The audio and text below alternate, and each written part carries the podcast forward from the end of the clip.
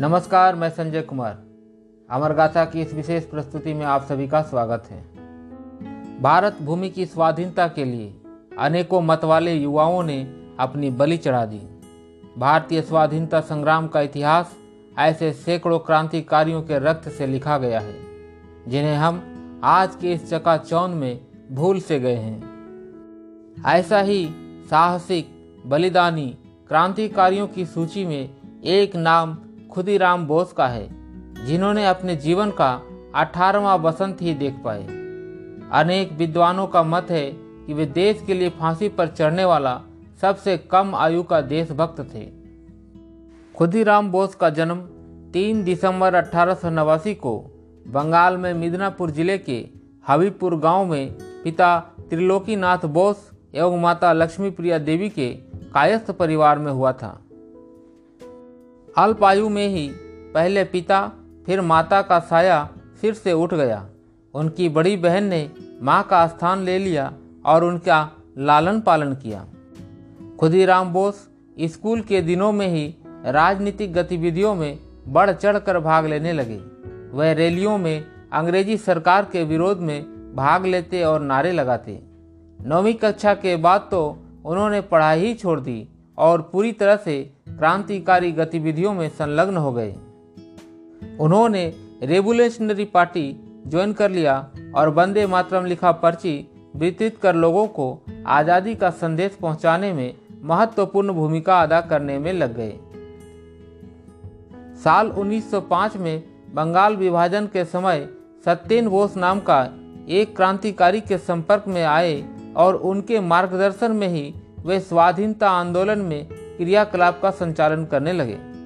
सत्येन बोस के दिशा निर्देश पर ही वे विभिन्न प्रकार के गतिविधियों में लग जाते।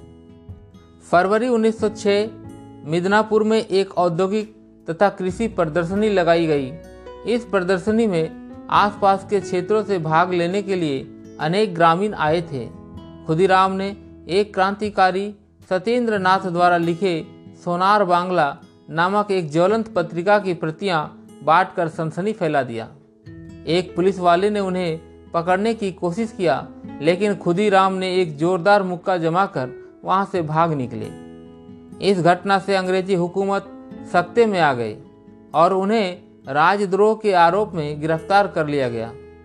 राजद्रोह के इस अभियोग से खुदीराम साक्ष्यों एवं गवाहों के अभाव के कारण निर्दोष छूट गए। फिर उन्होंने कभी भी अपने पाव पीछे नहीं लिए। वे निरंतर क्रांतिकारी गतिविधियों में बढ़ते चले गए।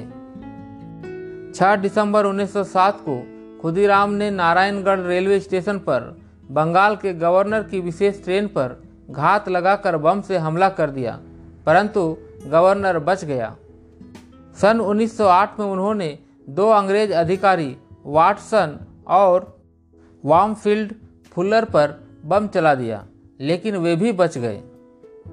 सन 1905 में लॉर्ड कार्जन के बंगाल विभाजन के घोषणा के बाद भारतीयों ने उनका इस निर्णय का कड़ा विरोध किया और विरोध में सड़कों पर उतर गए। इस विरोध में शामिल अनेक विरोधियों को अंग्रेज़ी हुकूमत ने जेल में डाल दिया और कठोर यातनाएँ दी। तत्कालीन मजिस्ट्रेट किंग्सफोर्ड ने उनको क्रूर दंड दिया। अन्य मामलों में भी उसने क्रांतिकारियों को बहुत कष्ट दिया था। उनके इस कार्य के लिए अंग्रेज़ी सरकार ने मैजिस्ट्रेट किंग्सफोर्ड को प्रोन्नति देकर मुजफ्फरपुर में सत्र न्यायाधीश के पद पर भेजा। क्रांतिकारियों का एक दल युगांतर समिति ने न्यायाधीश से बदला लेने की कसम खा रखी थी। इस कार्य को पूरा करने का जिम्मा खुदीराम बोस एवं प्रफुल्ल कुमार चाकी को मिला। योजना के अनुसार उन्हें मजिस्ट्रेट की हत्या करनी थी।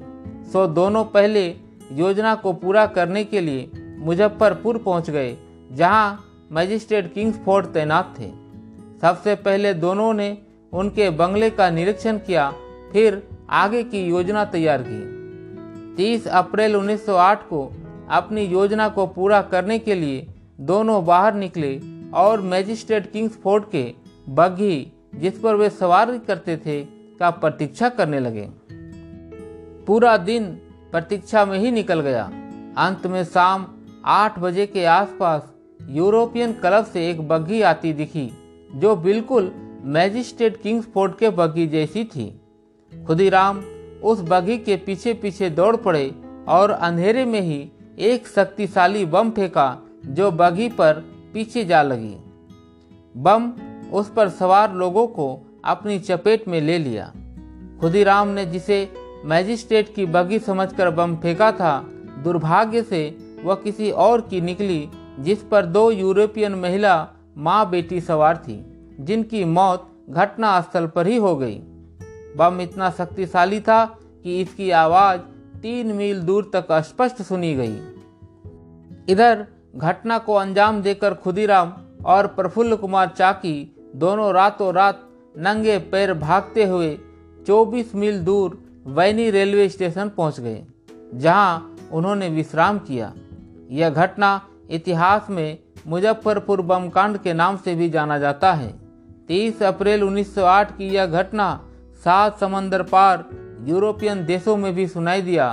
अंग्रेज़ी सरकार इस प्रकार बदहवास हो गई कि इस बम कांड के आरोपियों को पकड़ने के लिए अंग्रेज़ पुलिस पागल कुत्ते की तरह दोनों के पीछे लग गई।